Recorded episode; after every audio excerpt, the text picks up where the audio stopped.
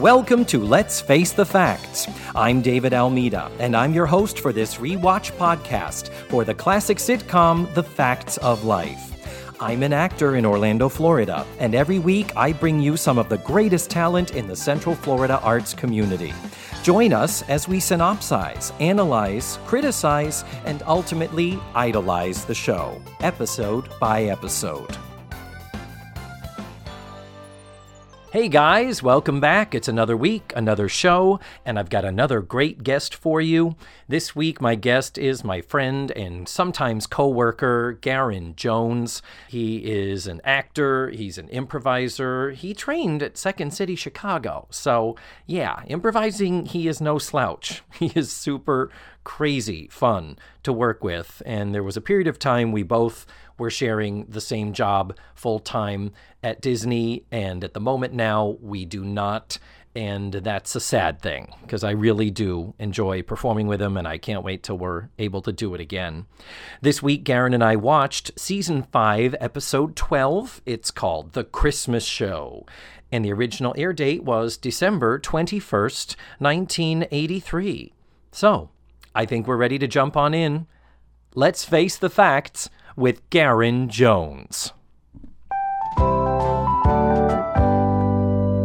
Ladies and gentlemen, all the way from across town via the internet, it is the man, the myth, the legend, actor, funny man, improviser, writer, role playing, game playing dude guyer, and fellow podcaster. It is Garen Jones. Thank you, David. That was the most complimentary introduction I've ever experienced. I'm I'm so happy to be here on the show. I'm excited uh, for the episode you've chosen uh, for me today. This is going to be a lot of fun. I am thrilled you got uh, some time away from your wife and kids. I'm I'm thrilled to see that for me you went back into the closet. I did. nope, sorry. That is a Matthew Arter dream fantasy. That was for you, Matthew. You you literally are in a closed closet there, but I am that's great good. sound, especially because my wife Carolyn has a lot of hooded sweatshirts which really soak up the bounce. So there's great And tones to my voice right now. That's great. And when you live in Florida, I, I can't think of anything better to build your entire wardrobe around than hooded sweatshirts. Somehow she manages to stay cold. It's impressive. It's amazing. Good for her. Um, you have two of the offspring, I believe. I have two children. Yes. Yes. And are they are they napping now, or did you give them Nyquil, or did you? Uh, no, they are napping, which is fantastic because my oldest is five and she's going to start kindergarten in the fall, so she's not going to have any more nap time. Uh, but she still soaks it up. Oh. She loves to sleep, which is great. You know, she's growing. Yeah. Well, good. So, uh, did you watch the episode? You got to, you I got to did. watch the episode, and um, let's do a little bit of business then. Get it out of the way. Where Garen and I have just watched season five, episode twelve, and it's called the Christmas Show, and that's because it's a show that takes place when Garen. During Christmas time. Thank you. I knew you would know it. Yeah. The original air date was December 21st of 1983. It was written by Jerry Mayer. He is one of the OG writers, producers, developers of the show, so he's been with it since the very, very beginning. And it was directed by Asaad Kelada, who is pretty much the resident director of the show and has been directing most of them as of late, these last couple of seasons. Now, uh, Garen, when I texted you this, the link to this show, you came back at me and you said, Is this a Christmas show? Awesome. You were excited about that. Yes, because Christmas episodes are always a unique creature for a show. You know, I feel like they are uh, they're apart from pretty much everything else. They're usually a bottle episode, so the beginning and end, you can come in like I did, not being that familiar with facts of life, but you can come in and just have everything given to you, so you can just enjoy it. Yeah. Um, it's interesting to note that a lot of times in syndication packages, they don't show the Christmas episodes because they never land on the actual holiday. I feel like I've seen every episode of The Brady Bunch a hundred times, but I feel like I've seen the Brady Christmas episodes twice, maybe. And yeah, so these are sometimes special in that they're not spoon fed to us as regularly as a typical uh, syndicated episode of the show would be. So you just sort of hinted to it before, but I always ask my guests do you have any sort of relationship to the show? Did you at any time ever watch the show? No, I caught it. I think occasionally in syndication when I was growing up, but it definitely, you know, being this tough boy that I was, you know, I was such a macho kid. Yeah, as you are a macho man. Uh, a show dominated by women wasn't going to appeal to me. But then the little gay boys like me, we were just all over it. So, had you ever seen an episode of the show from beginning to end before you watched this show for me? I can't definitely say yes. Okay. That's that's great because the opinions of the people who are new and fresh to this are always fascinating, I find. For the people who have not been on this journey, because this is the 91st episode mm-hmm. right now. We are we are fast approaching the midway point of the series because it ran for 9 years, 201 episodes. I think that's where a new viewer should come in, though, at least 91 episodes in. Not 92, not 90. Yeah, it's a sweet spot right there. Yeah. But as you were saying before, a Christmas episode, oftentimes it is a, a bottle episode, so you can kind of uh, grab onto some things because they're they're usually doing different stuff. That's for sure. Um, so then, uh, before we get to the microscopic dissection of the plot that I like to do every week, Garen, I always ask my guests if uh, you will allow me to put you on the spot. Could you provide a one to two sentence synopsis of the entire show, similar to like what you might read in a TV guide listing? Absolutely. Okay. All the girls are excited for their holiday plans except Jo, whose mom had to cancel on her, so the girls try to make Christmas special for Jo. Lovely. That's great. That is wonderful. Absolutely. All right. Well, my friend, are you ready to jump on in and start going through this episode little by little? Absolutely. I have a lot of notes. Good, good. I love that. I do. You know, I do too. This is my sweet spot. So we start the episode at Edna's Edibles. The store is decked out for the holidays, and I have to say, it looks beautiful. It looks Like- really good. The decoration is impressive.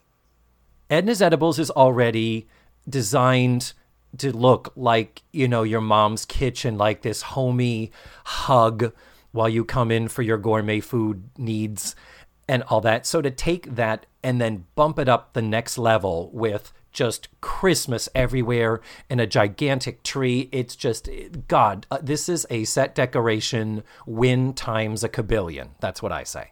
Well, and they had the frosting on the tree as well. That was a really swanky tree. Frosting, as in like the spray snow? Exactly. Yeah. Like that, okay, I, not frosting from the cakes that they sell, because that would be weird. It could be on there. I mean, when you're decorating that close to a cake, It's our new edible tree. Oh, and by the way, Garen, if you are so inspired at any point during the show, please know you are more than welcome to do your bad Mrs. Garrett impression oh, okay. to join me in doing my bad Mrs. Garrett impression, okay? Great. So, yes. So, what we learn as Tootie and Natalie are finishing decorating the tree is that Natalie is going to be going home with Tootie. That would be to DC, where Tootie and her family are from. And this is technically going to be her first Christmas because Natalie is Jewish. Which So- I did not know. Oh, you didn't know that Natalie was Jewish? No, because coming in fresh, right? So Natalie is befuddled by Christmas. And I'm like, okay, so either she's Jewish or she's in a cult or something like that. But yeah, no, no, she is. Uh, some some might argue both, but no, no, she's just she's just Jewish. Okay. and that is consistent. That is canon. So, um, Mrs. Garrett comes in, and the talk of the conversation is basically that Mrs. Garrett is going to be left there alone because all of the girls have other plans for the holidays. And um, it does bring up the question I ask this all the time is how do the girls juggle their work life balance of school and helping to run this store, which they have to work at to justify their housing? And my thought is, who's gonna run? Who is running the business? The business isn't shutting down for a week or a month for, you know, the spring. What am I trying to say? Winter semester, winter session. Uh, so it was kind of like, huh, interesting. But very quickly, the show does answer my question. So I, I have some I have some questions right away because you said they're they work here in the store and they're decorating the store for Christmas, but they're decorating the store in the middle of the daytime and there are no customers. So do they need anyone to run this store? Well, there have been a few plot lines where business has been slow. Oh, And and that's why she's um, working. And we'll get to that. The merchants uh, yeah, convention or whatever they're called. The yeah, Merchants Association, Association, thing and all right. that. Yeah, the Okay. the marketing Mrs. Garrett does later. Um, remember this whole setup. This show used to take place in a school, Garen. And Right. It was about a den mother and later a dietitian and four students at a boarding school. Well, now that Blair and Jo are in college. We've had to morph the show into this. Now Mrs. Garrett runs a gourmet food store, and now the girls all live with her, and the boarding school students commute for some bizarre reason. well, and it would be weird if every show didn't do it. You know, I grew up on Boy Meets World. And Okay. when they went to college, their high school teacher also became their college professor. It doesn't make any sense, but that's what they do to keep the show going. I didn't know that. I, I never watched Boy Meets World. You're you're quite a bit younger than I am, so we're different generations of TV here. But the thing is, this iteration of the show, the Edna's Edibles seasons, we're only 12 episodes in. That's only new as of this season. Okay. So the shop has only been open for 12 weeks, or actually, technically 10 weeks if you take away the two that they were getting the shop ready. So it's like the, constant talk of, you know, oh, sales are low. We need to increase our profit margin. We need to market and things like that. It's kind of like, girls, cool your jets. Wait, you're make the good food, they will come. They Uh, got good business sense, though. They sound like they really know what they're talking about. Do they? um, so yes, um, but Mrs. Garrett has these festive Yuletide fruitcakes. That's what she calls them. Yes. or as I like to call them, the FYFs. And the these this is apparently a big thing because she has made a lot of them and is expecting to sell a lot of them. And the girls even do say, Mrs. Garrett, are you going to be okay minding the store while we four abandon you? And she's like, oh no, it's going to be fine. And then she says, in fact, she has hired a young man to help out while the girls are gone. And Natalie immediately, Natalie's the horny one. Natalie perks up. This is the second thing I learned about Natalie. First, she doesn't know what Christmas is. Second, she loves hunks. She is Jewish and she is horny. You now know two adjectives Okay. about her within the first couple of minutes of the episode. And uh, and those are absolutely consistent. That is who she is. Um, so the young man that Natalie is all, huh? Young man? What? What's going on? Huh? I'm presenting. And uh, Mrs. Garrett is like, okay, young man, come in here. And in comes who? Tell us, Garen, who comes in? It's Mr. Lazzaroni, the cemetery caretaker, who doesn't have a lot of work to do during the Christmas season because they don't need company, as he says. Uh, so he's going to help out in the store, which I think a cemetery care worker is perfect for an empty store. He's right at home. Mm-hmm. Yeah, true. And, and his justification, adding to that, is he says, they'll all be there when I get back. And this is I- a consistent trend for Mr. Lazzaroni where every single line he gets is a laugh line, and, and very few of them are actually jokes. Uh, exactly. I love him in this show so much. I did. Did you enjoy him? I did. I did. Ian Wolfe, I looked him up, the actor, who does look close to death in this vi- episode, Because uh, he's in his 80s. but he lived nine more years after this. Mm-hmm. One of the distinctions he holds is that he has appeared in some ridiculous number, like 16 different films that had all been nominated for Best Picture. Wow. And I think three of them actually won. But the thing is, as one of those actors you look at and say, oh, I've seen him in a million things. Name one. Right. Nope. and that's what it is. It's that he has been in little roles in big pictures.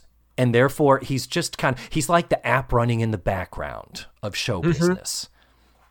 Which is But great because he was always working. Yeah, exactly. But I thought his addition to this episode was delightful. Um, for how they've been trying to add younger people since the girls are getting older. We have a younger girl named Kelly that's been in a few recent episodes, and I fucking hate her and cannot wait for her to be gone. And then there's later girls going to be coming. This Australian bitch named Pippa, and it's like, what? Why were they looking to add younger kids to the show? To increase the kid factor. Mr. Lazzaroni is a slam dunk. I wish he had become a regular in the show, personally. I was disappointed to see he had only been in two episodes, but then I felt fortunate that I got to see one of those. We last saw Mr. Lazzaroni six weeks ago on the Halloween show. And in that, Natalie kind of played a prank on all the other girls and hired him to be this guy that came into the shop and led the girls to believe that there had been a massacre in that very building and there was talk of there being still ghosts of that massacre haunting the property. I am so glad that that's the case because I was getting some Vincent Price vibes off Mr. Lazzaroni. Yeah, Exactly. That's where you get this sort of I say he's more like a Stephen King character mm-hmm. because he has that he has that sort of weird main uh, inflection and dialect to his voice and everything he says is like, "Oh, well, too bad that woman was pushed down the stairs and died an excruciating death." He was just delightful because they gave him great lines. Yeah. And uh, so, yes, I'm I am all on board. I am Team Lazzaroni all the way this episode. Let's just get that very, if I have not stated that or put too fine a fucking point on it, I love it. So, um, Mrs. Garrett is excited because she is going to be sticking around with this new young, you see what irony is? With this new young helper because she is planning to move these fucking fruitcakes and make a mint because she has put an ad in the Merchants Association flyer. Yes. They're going to like, work what? together. They're finally going to take down Kmart. Yes, yes. Which they did Thank it. You. Congratulations, 2020. The Merchants Association has eliminated Kmart. I never thought of that. You're right. It took them a while. It took them yeah. a while there, but they did. The yeah, David slayed Goliath there. Uh, but the deal is, it's so funny how this is 1983 and we're talking this is small shops banding together to beat the daylights out of essentially the big superstore which is what kmart was at the time. Right. We didn't even have your super walmarts and your super targets and all that. Um, but it's so funny how even back then that was a thing that was a trend. People already saw happening and already people saw and was like this probably isn't a good thing a few big stores that sell everything versus smaller merchants. And um, it's, uh, just interesting to note, historically speaking. So then in comes Jo. She's got her mother's present and she's excited because she's going to be going back home to the Bronx to spend Christmas with her mother. Blair comes in a fur coat and they're like, Oh, you must be excited to see your parents. And she's like, No, I'm going to Vail, Colorado to ski. My parents sent me stuff and money and I'm I'm going to have the time of my life. And this is again where the episode was perfect for me because Jo says her mom's getting her first silk blouse, so I get a pretty good handle on Jo's life. And then Blair comes in in mm-hmm. the fur coat, but she's not seeing her parents. So I'm like, okay, I kind of know where all these characters are now. Yeah, well done. I mean, as far as the shorthand of this, yes, they are giving you the characters, uh, and there there also is humor in there, but it's character based humor. Right. Yes. Um, so then no sooner do we have Jo excited, she leaves the room to get the phone, comes back, and she's upset because now her mother had um, her mother has to instead. This is a little bit weird here. Her mother has to go work at a friend's restaurant or hotel in Miami. Right. Um, because her because, bar was closing. Yeah, her mom is working at a friend's restaurant in Miami and so they asked, "What about your dad?" He says her dad is driving a truck out to the coast on his Christmas break. That is weird because we never really knew her dad to drive a truck. We just saw them last week or two weeks ago, and uh, uh we uh, sorry last week. And his her dad, last I knew, he was like a courier, but not a truck driver. But anyway, um, Jo is clearly upset, but Nancy McKeon is such a great actress. She plays the levels of she's upset, but she's pretending to not be upset. But you right. can tell that she's upset. She's magnificent. And and then the last thing is she says, Mrs. Garrett, do you mind if I stay with you through the holidays? And Mrs. Garrett's like, Of course you can stay here. What the fuck? Why are you even asking? It'll be nice. So Mrs. Garrett is very nice to these girls. Mrs. Garrett means really well, but this is like the first moment in the sh- in the episode where she gets a lot of heat just for being Mrs. Garrett and having to spend Christmas with her. Continue. Right, because doesn't Tootie, and maybe it's a little later, but she says something like how she's stuck with Mrs. Garrett for Christmas. Yes. Earlier in, you're right. This is a running joke they do where earlier in the thing when she's talking to Natalie about being happy to bring Natalie home to DC with her because she says, yeah, she wouldn't want to have to be stuck here with Mrs. Garrett. That's where it was. Yeah. and Mrs. Garrett's like, excuse the fuck out of me? I'm paraphrasing. Right there in front of her face. Like, that's a blow. Yeah, and then yeah, and Mrs. Garrett's like, and Tootie is like, I, I mean, stuck here in Peekskill, stuck here like to Tootie, it's the equivalent of being stuck at school during the school Sure. year. But no, you're totally right. That was number one of shitting on Mrs. Garrett and and Peekskill, and um, there are multiple points later where kind of a, to- a running a running joke of Tootie's is saying stuck here in, in Peekskill. Not you, Mrs. Like not you, Mrs. Garrett. Peekskill is what I'm. I'm shitting on Peekskill, not on you. I mean, she doesn't seem like a total blast, but she's very sweet to the girls, and she just wants to get her fruitcakes moved. She's done everything for these girls. They should be. They should all be saying to her, Mrs. Garrett, if you're not spending Christmas with one of your sons, why are you not closing up the shop and coming home with one of us? Mm. That is what should be happening. That So Mrs. is- Garrett also has a family. She's got boys out there. Mm-hmm. and an ex-husband. We've met all three of them. Uh, her ex-husband and her two sons, and uh, the the son that lives in Boston, Raymond, is the most established. He's the one that's an accountant and has a wife. They don't have kids yet. She's hoping they'll have kids because she wants to be a grandmother. But um, it is interesting, like you know, they could have even had a line like, Mrs. Garrett, why don't you come with us? And have her be like, no, no, no. This is my first Christmas as a, a business owner. I want to stay here. I want to sell my fruitcakes and I want to make sure to keep the momentum going since we've only been open for 10 weeks. Right. I would have really liked that if there had been a little bit of a reference, at least, to, yeah, where is Mrs. Garrett's family in this big, broader picture of everybody going to spend the holidays with their families? So the next scene is up in the girls' bedroom. And Natalie is in the process of giving her record player to Mrs. Garrett to donate to the Goodwill because news came from in the previous scene that her mom is going to be giving her a new stereo. yes. And that's what she really wanted a new She's stereo. so excited about the stereo. Yes. Now Blair is at the table wrapping gifts, and uh, we have a fascinating moment coming up, Garen. Fascinating. Mrs. Garrett is there. Tootie walks in and says, Wow, this whole entire house smells of fruitcake. And Mrs. Garrett says, I know, isn't it wonderful?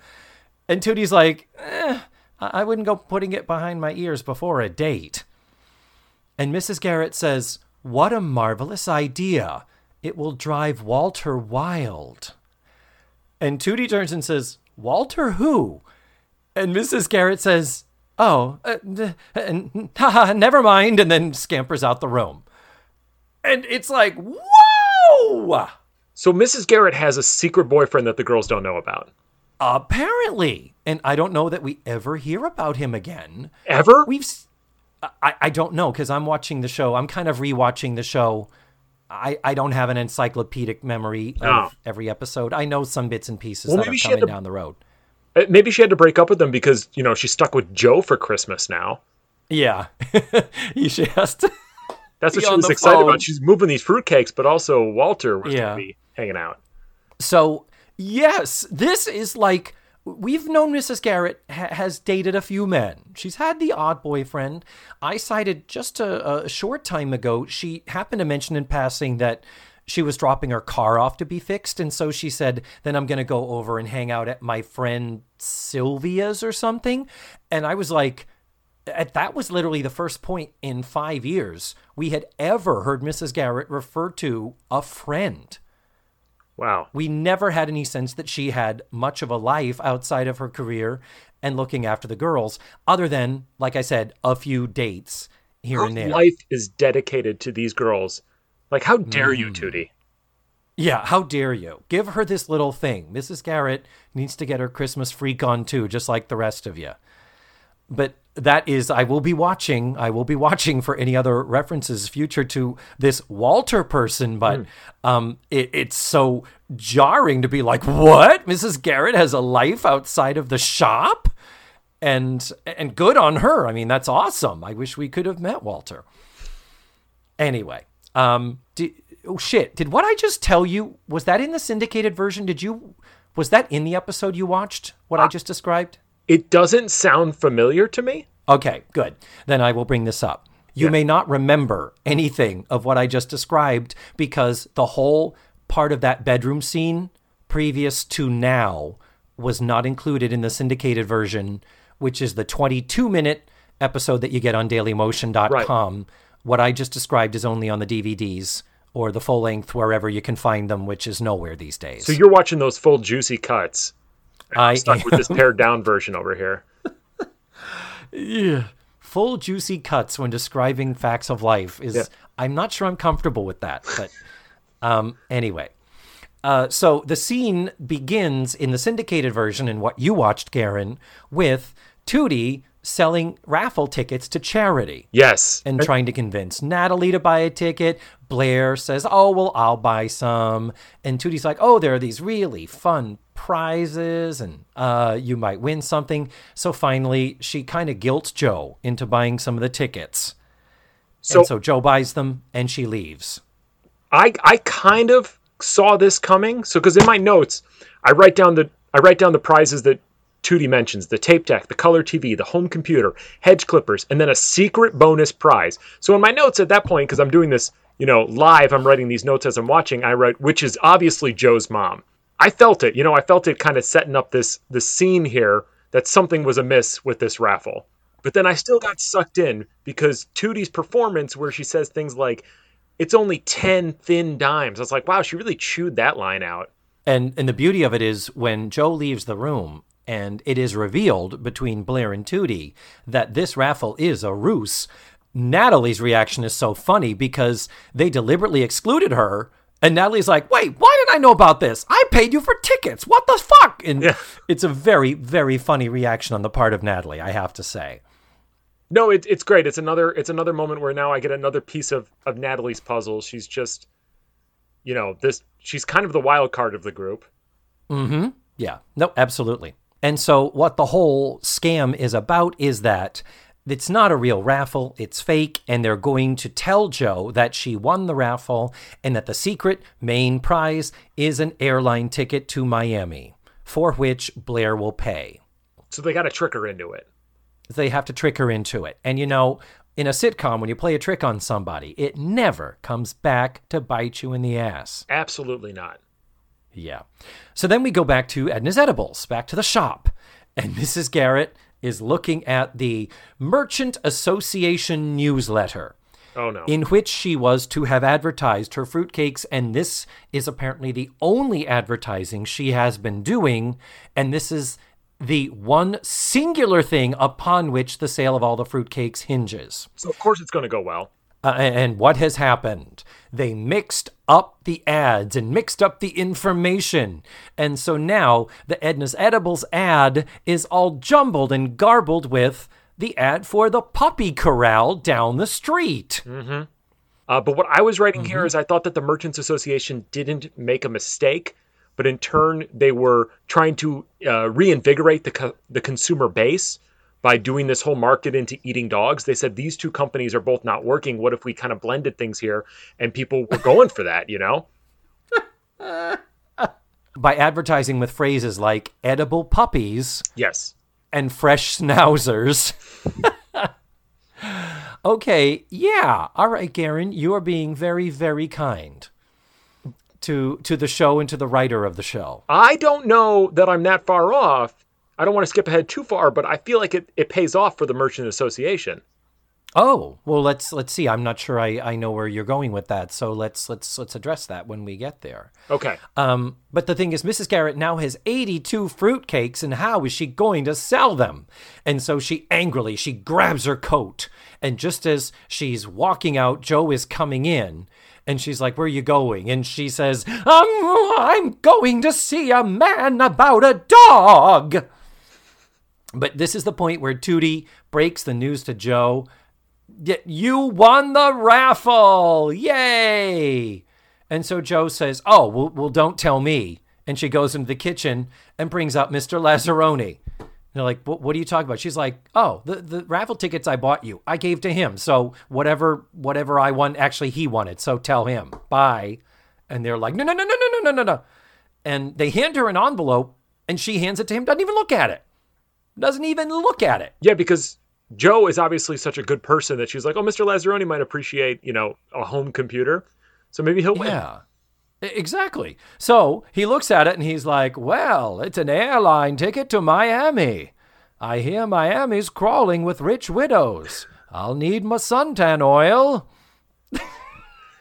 Lazzaroni is wonderful. I I want to see horny Mr. Lazzaroni in a speedo, horny Lazzaroni by the pool. That's the show right there. in a speedo down in Miami, lazing by the pool, and all the rich widows just fawning. I would I would pay money to see that. Oh, I would totally pay for that movie, TV series. Um, Netflix, get on that, would you please? Thank you. Um, so they try to cover it up. Blair tries to say that the ticket's non transferable, blah, blah. Finally, they have to come clean. And Tootie says, Well, we felt bad.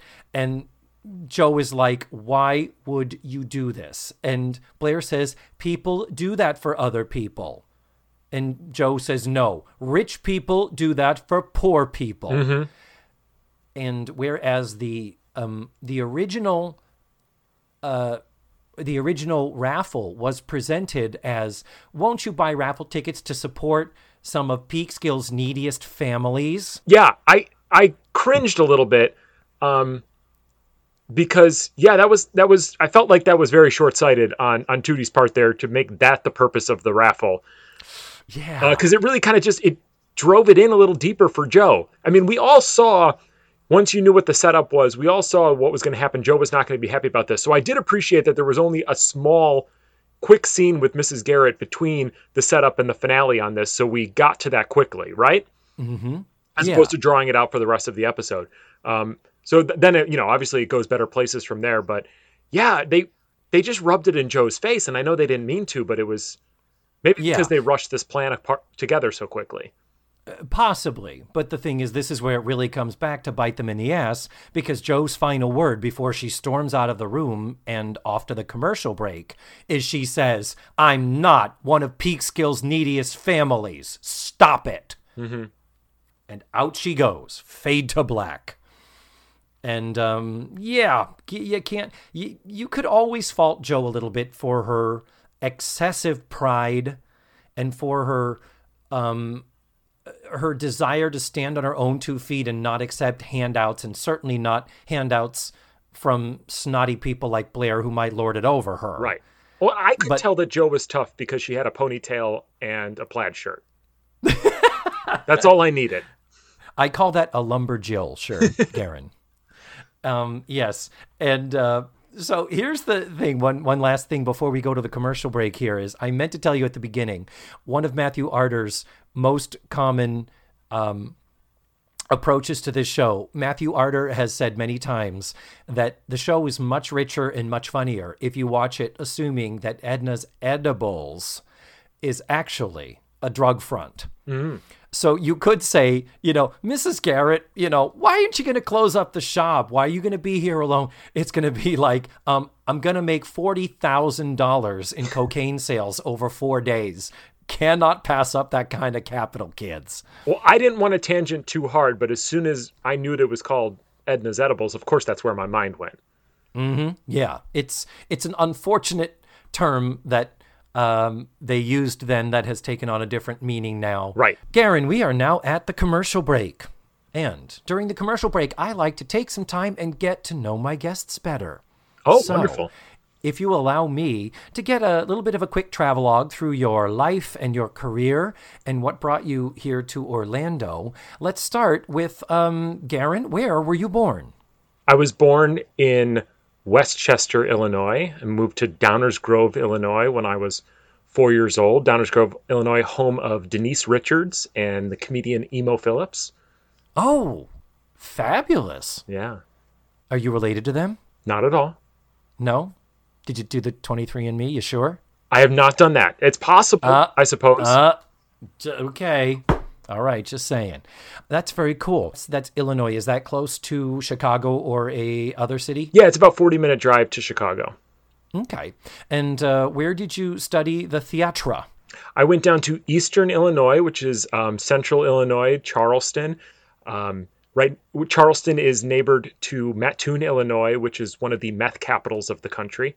Yes. Speaking of Edna's edibles. Uh, Eastern Illinois, I went there because they promised a brand new theater space by my junior year of college.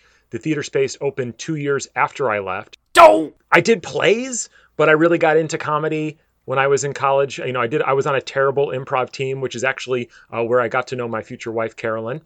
Uh, we went to Oh, school. I didn't know that. That's where you met Carolyn. Oh. Yes, I did. We met in college. Um, we were kind of uh, on and off a little bit in college. We got together afterwards. Cool. Now, uh, every college has uh, improv teams with terrible names. Yes, Was yours was yours an improv team with a terrible name? yes, we were Hello Dolly, but it was spelled D A L I. Oh.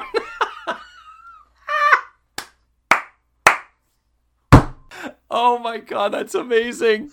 That is incredible. And then uh, where did you go after that as far as performance wise, which eventually landed you here in Orlando? I spent four years in Chicago after college. I did improv, I did sketch comedy. I was on a couple of different groups. I worked at a plaintiff personal injury firm during the day. Mm-hmm. And in 2011, I moved to Orlando. I didn't have a job, uh, but uh, Carolyn and I were about to get married. And she was a teacher. She still is a teacher. And so the transfer was easy for her. And we just wanted to take a shot. And I actually came down to Orlando with the hopes of joining the Citizens of Hollywood, Wow. which ended up working out for me the next spring. Wow.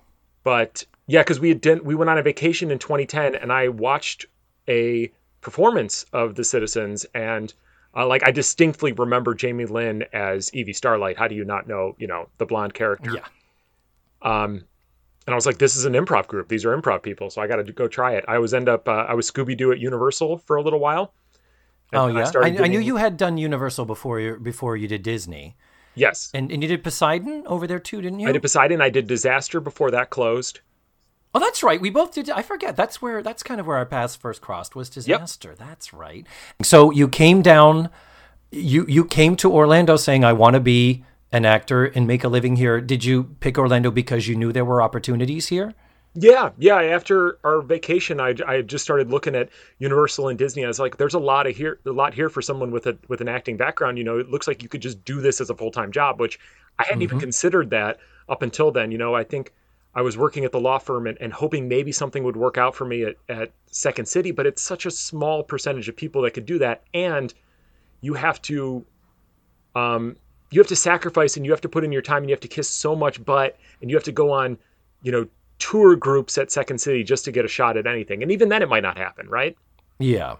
And we wanted to start a family. We wanted to get married and, and actually have a real life. So that's what I was hoping Yeah. Orlando would have for me. And just last week, Catherine Stillinger, our mutual friend, coworker, um, she was just saying the same thing about how she was like, I don't know how I can be an actress and also raise a family without having a nine to five job. Right. And she was like, wait a minute, there is a place where if you are lucky enough and if you are talented enough, the nine to five and the acting can intersect. Yeah. So, yes, you have your wife and your kids here now, raising them, still earning a living. You are still uh, at Disney full time these days. Yeah, I'm at Frozen now. Frozen sing along. And the other thing, Garen, is you are very much into the, I believe the term is RPG. That's the, the term the kids use for role playing games. Yes.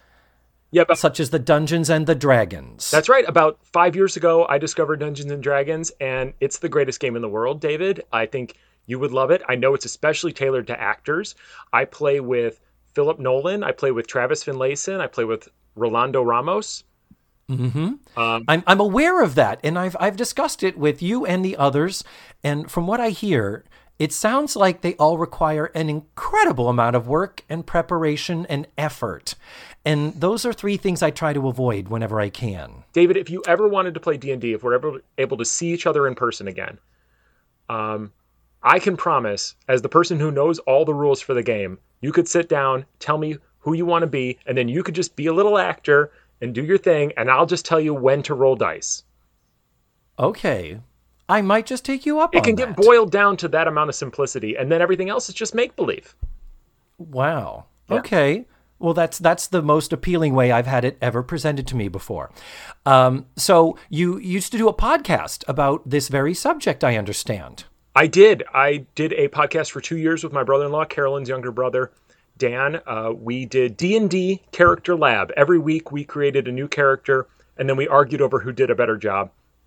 Oh, Um, because one of the lovely things about D and D is there's a a ton of character creation possibilities with mixing your race and your class. And then uh, they actually have an open system where you can create new content and sell it as long as you don't infringe on certain copyright rules, which are pretty easy to get around. oh, So that show's done. Um, uh, I'm actually working on a, a new podcast um, that'll air on September 1st, and it's called Channel 34, and it is sketch comedy. And a lot of my friends are going to be on it.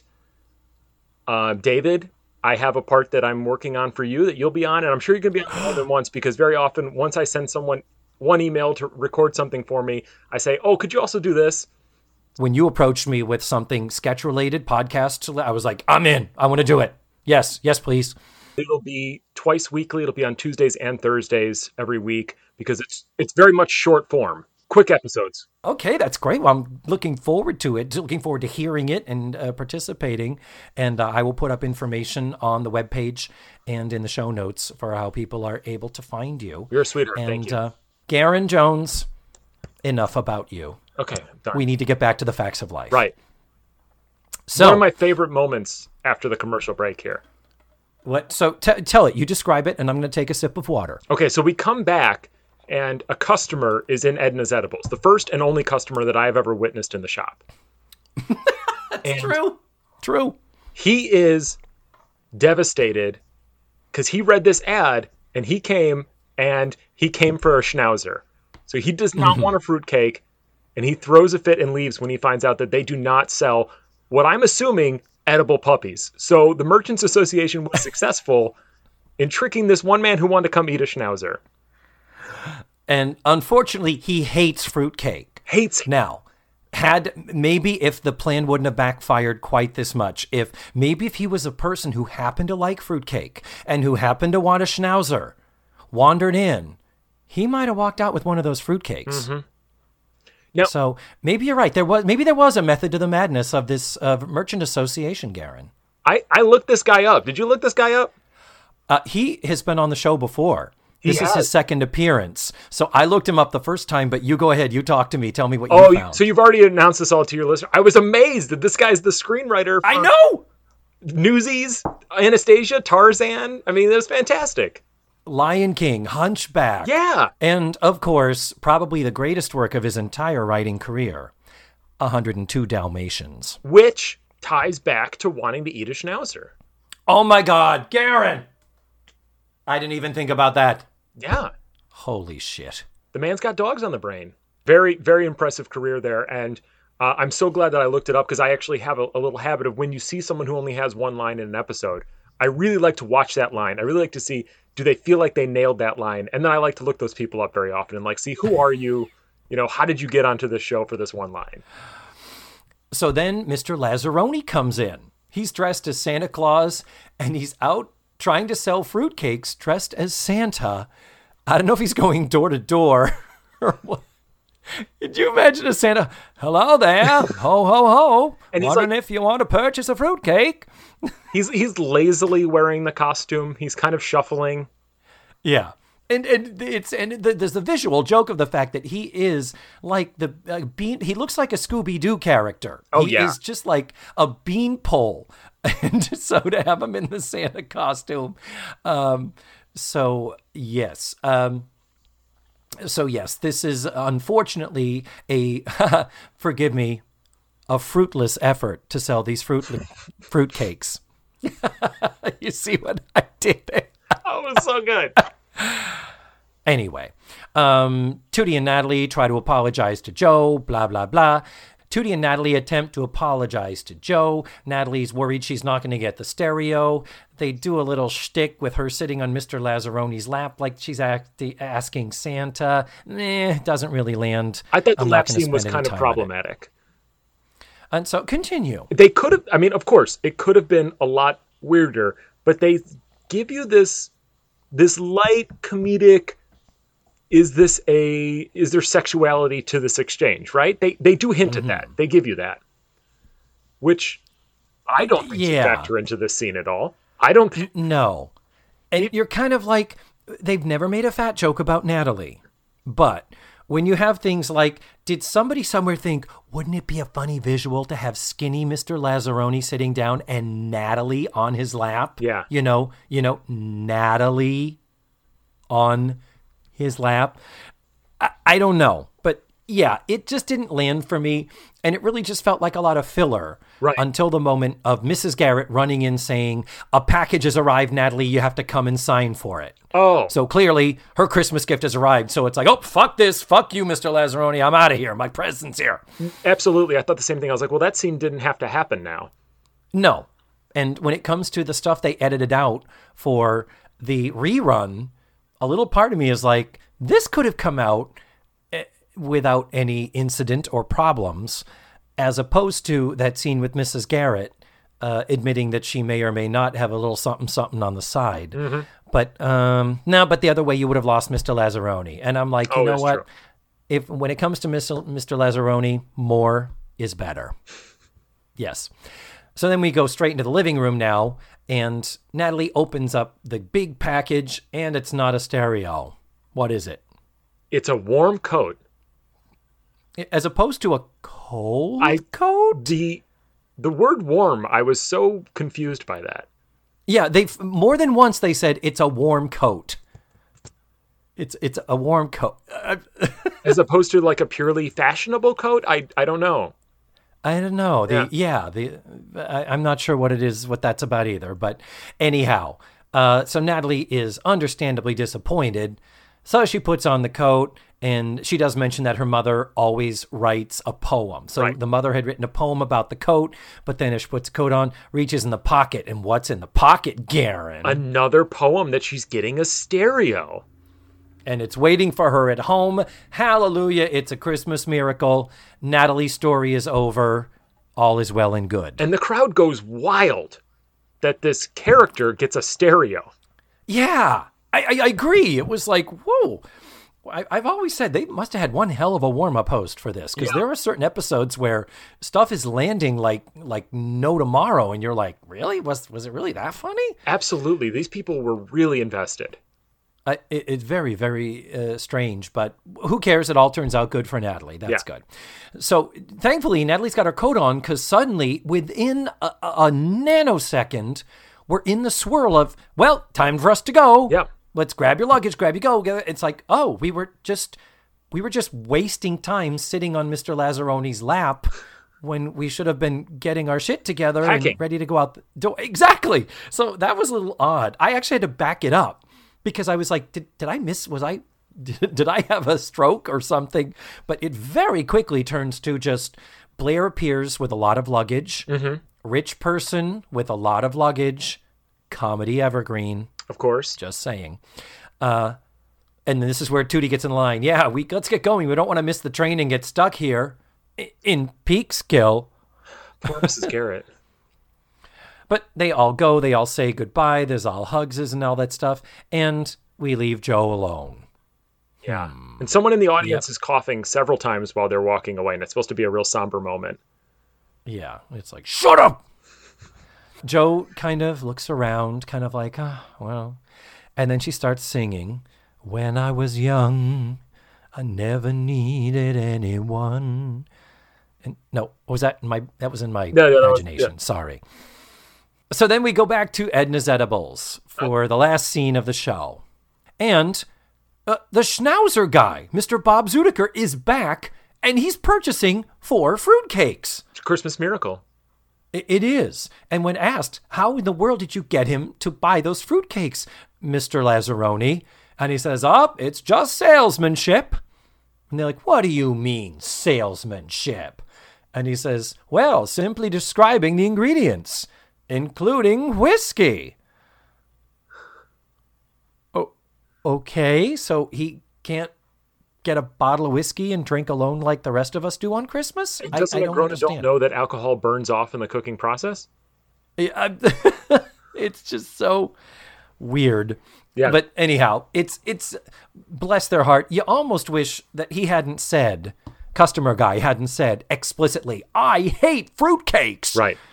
It would have been more interesting for him to say, "I, I don't want fruitcakes. I want a schnauzer," and then walk out. I want to eat a dog, damn it. So uh, yeah, so yeah, there were there were many questions over how.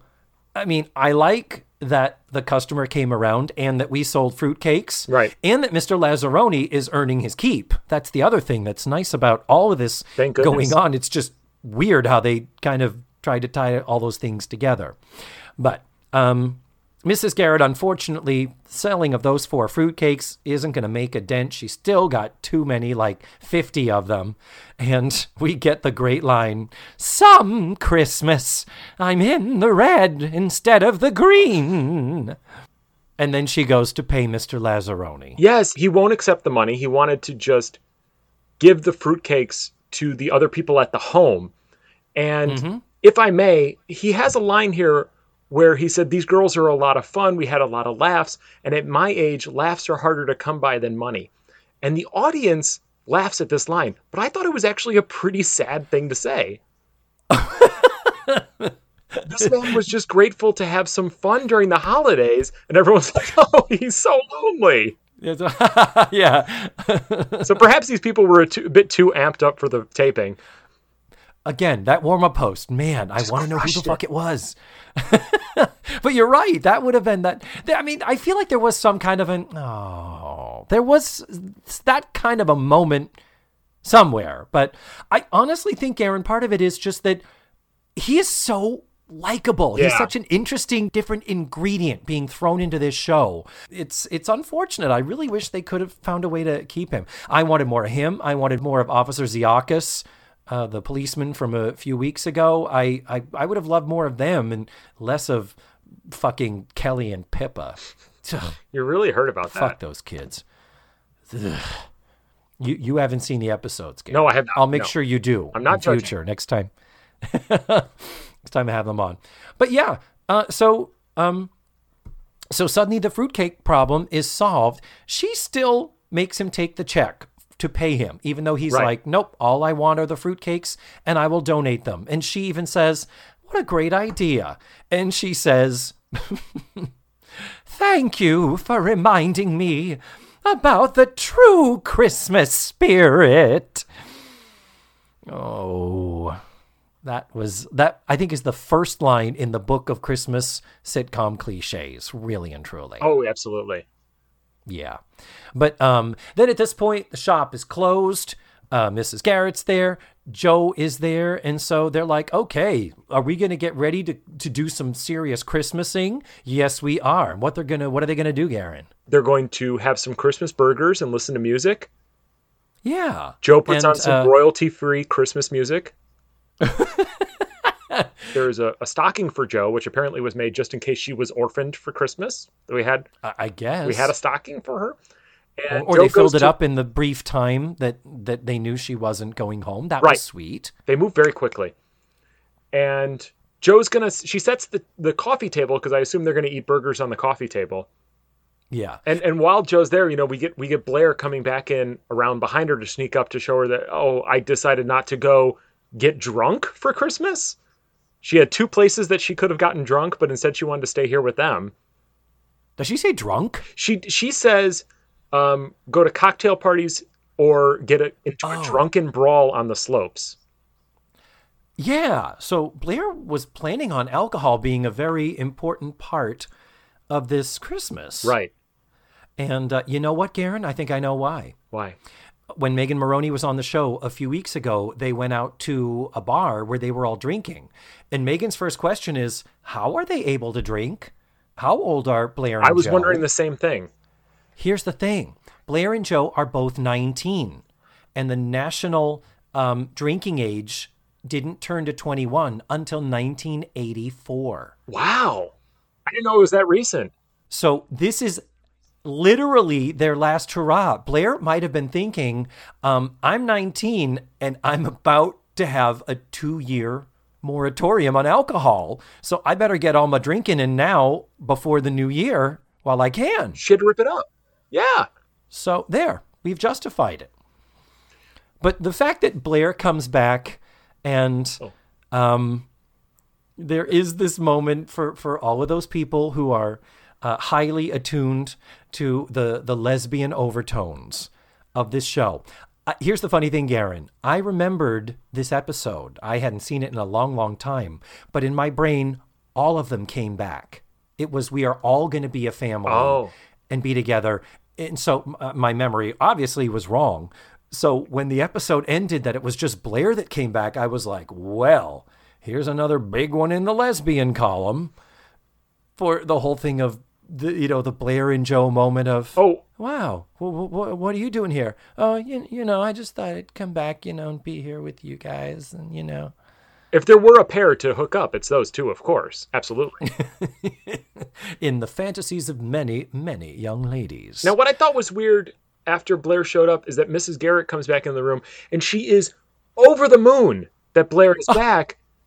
Not nearly as excited that she was going to be spending Christmas with Jo, but the fact that Blair's back, Mrs. Garrett is like, this is amazing. Yeah. Yeah. She throws her hand towel into the air. And runs over. With Jo, it's like, okay, let's eat burgers, I guess. Yeah. But Mrs. Garrett's like, oh, Blair. It's it's like I didn't just see you two hours ago. Very, very, yeah. I mean, it's weird because this is a lovely moment. This really is a lovely moment where it's Yes. Blair saying, "You guys are like, I'm not, I'm not going to be with my family anyway, and you guys are my family." It would have been really nice if, you know, the, you know, the wise old sage kind of uh, archetype, where wouldn't it have been fun for Mrs. Garrett to walk in and just go, "Oh, Blair, whatever are you doing here?" And have Blair be like, "I just thought I'd, you know." Be here. I think Blair makes a joke because, you know, there's no place like Peekskill for Christmas Right. you know, to tie up Tootie's joke and everything. But wouldn't it have been fun if Mrs. Mrs. Garrett had played it kind of like, oh, well, I guess we'll get another burger for you. Kind of a, I didn't think you were going to go skiing. I knew you would want to be with us. Right. You didn't know it. Even you didn't know that you would rather have been with us, but I knew that. I would have loved it. That, that, that would, she would have been like a Santa Claus right there, really and truly. And I wouldn't have read into this moment otherwise, but you know, you tasked me with watching this episode with a very scrutinizing eye. Please scrutinize away. So when I watched that moment, I said, ah, that sucks for Jo. Any other final thoughts on this before we we wind this up? Uh, no, like I said at the beginning, I thought it was a perfect bottle episode. Um, I felt like I, I was not lost, you know, uh, th- throughout anything that was going on with these characters. I was able to f- f- jump right into their world. Um, I feel blessed that I got a Mr. Lazzaroni episode. You were blessed. That is true. You are welcome. Yeah, thank you. Thank you. So yeah, so it ends with all of them going to enjoy kind of their first family Christmas together. And this is their first time living together as adults too. This is this is kind of a big moment, a little bit bigger, I think, even than the show might realize. uh, In that, you know, Blair and Jo are not high school students under her watch. She's not their guardian anymore. They're actually more equals and friends now. right? So uh, yeah, no, it's a lovely episode. It really is. Flaws aside, for how much I always, you know, for the 150,000 criticisms that I make and how often I shit on it. Yeah. Honestly, I did like this. I like this episode a lot. Yeah.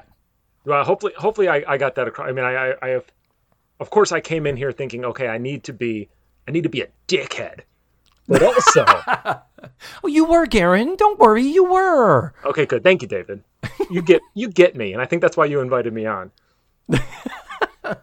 so, uh, with that, and with the end of the episode, Garen, the last thing I like to do with my guests is before we go, uh, just for nostalgia purposes, throw yeah. out throw out a classic commercial, a commercial you like or you remember off the top of your head. Give me a commercial. Absolutely, it's Pure Moods New Age compilation album. Okay. This aired all the time in the 90s. And it was like Enya and um, there was another big band on there, but then there would there would always be this one part where it would go, hey, and you're watching images of the ocean and psychedelic colors blending across the screen, and then they want you to spend twenty bucks on this on this CD. Okay, I've got to find this on in the '90s. I got to find this on the YouTube. I will post it on the episode's webpage. It's very easy to find on YouTube. You'll get it right away. Okay, good. Garen, our time together has come to an end. well, thank you for having me. Oh, I'm so sad. It's been so nice to see you again. Wow. Well, this is wonderful that we got to do this. Thank you so much for having me on the show. This is a very fun show. Well, I'm glad you had a good time. Smooches, my dear, and goodbye. Goodbye, David. And there you have it. That was Garen Jones. He was awesome. He is awesome. Again, I miss him. I miss performing with him. Ugh. We got to get out of this pandemic, number one, and then we got to figure out a project we can work on together really soon.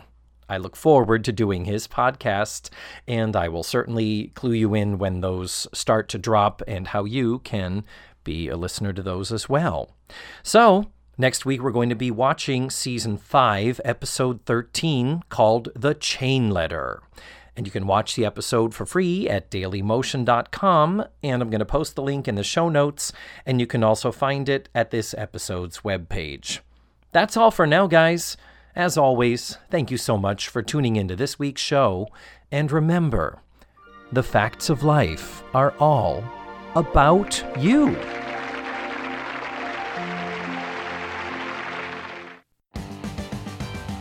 Let's Face the Facts was produced, written, hosted, and edited by me, David Almeida.